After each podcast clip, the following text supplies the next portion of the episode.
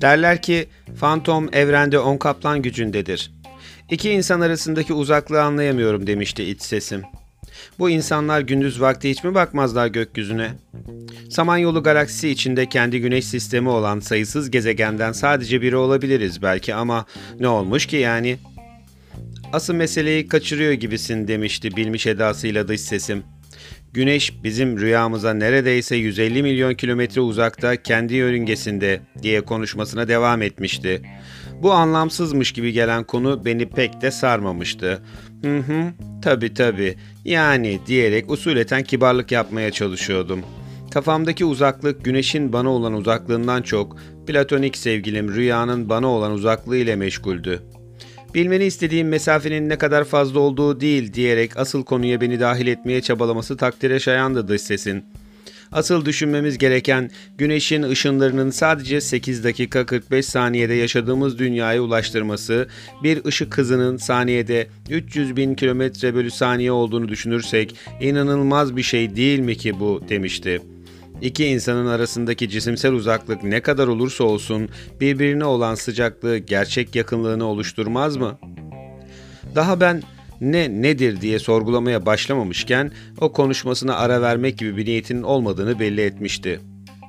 Düşünsene şu an içinde bulunduğumuz gezegenin çevresi bile 40 bin kilometre uzunlukta yani güneşe olan uzaklığımızdan yaklaşık 3700 kat daha kısa ve sen sadece senden 800 kilometre uzaklaşmış bir kişiyi sanki başka bir galaksiye gitmiş gibi düşünüyorsun.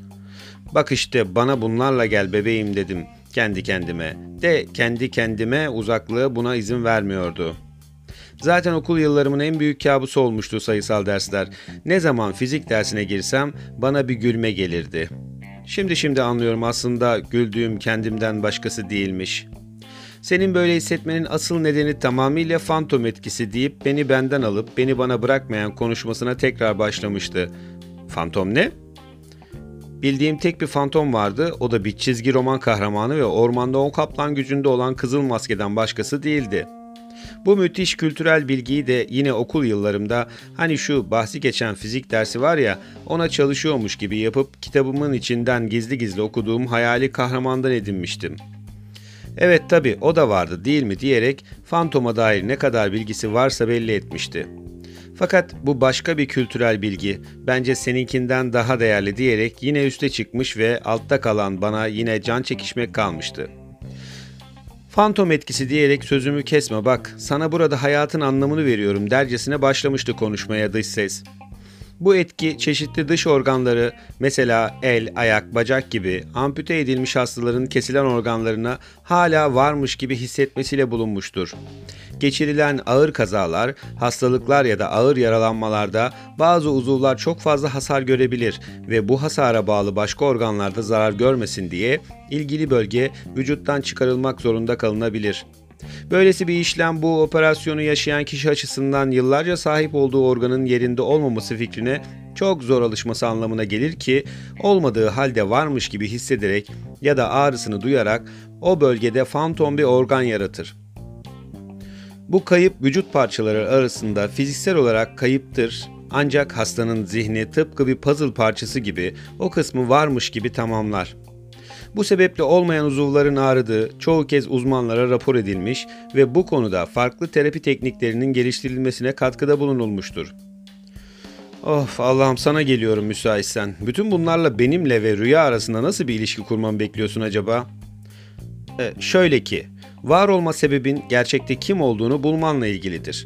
Mevcut halini en iyi haline ulaştırma ihtimallerini değerlendirip olması gereken ihtimalinde karar kılman için oluşan bir yaşam tasarlanmıştır senin için ve tabii hepimiz için de.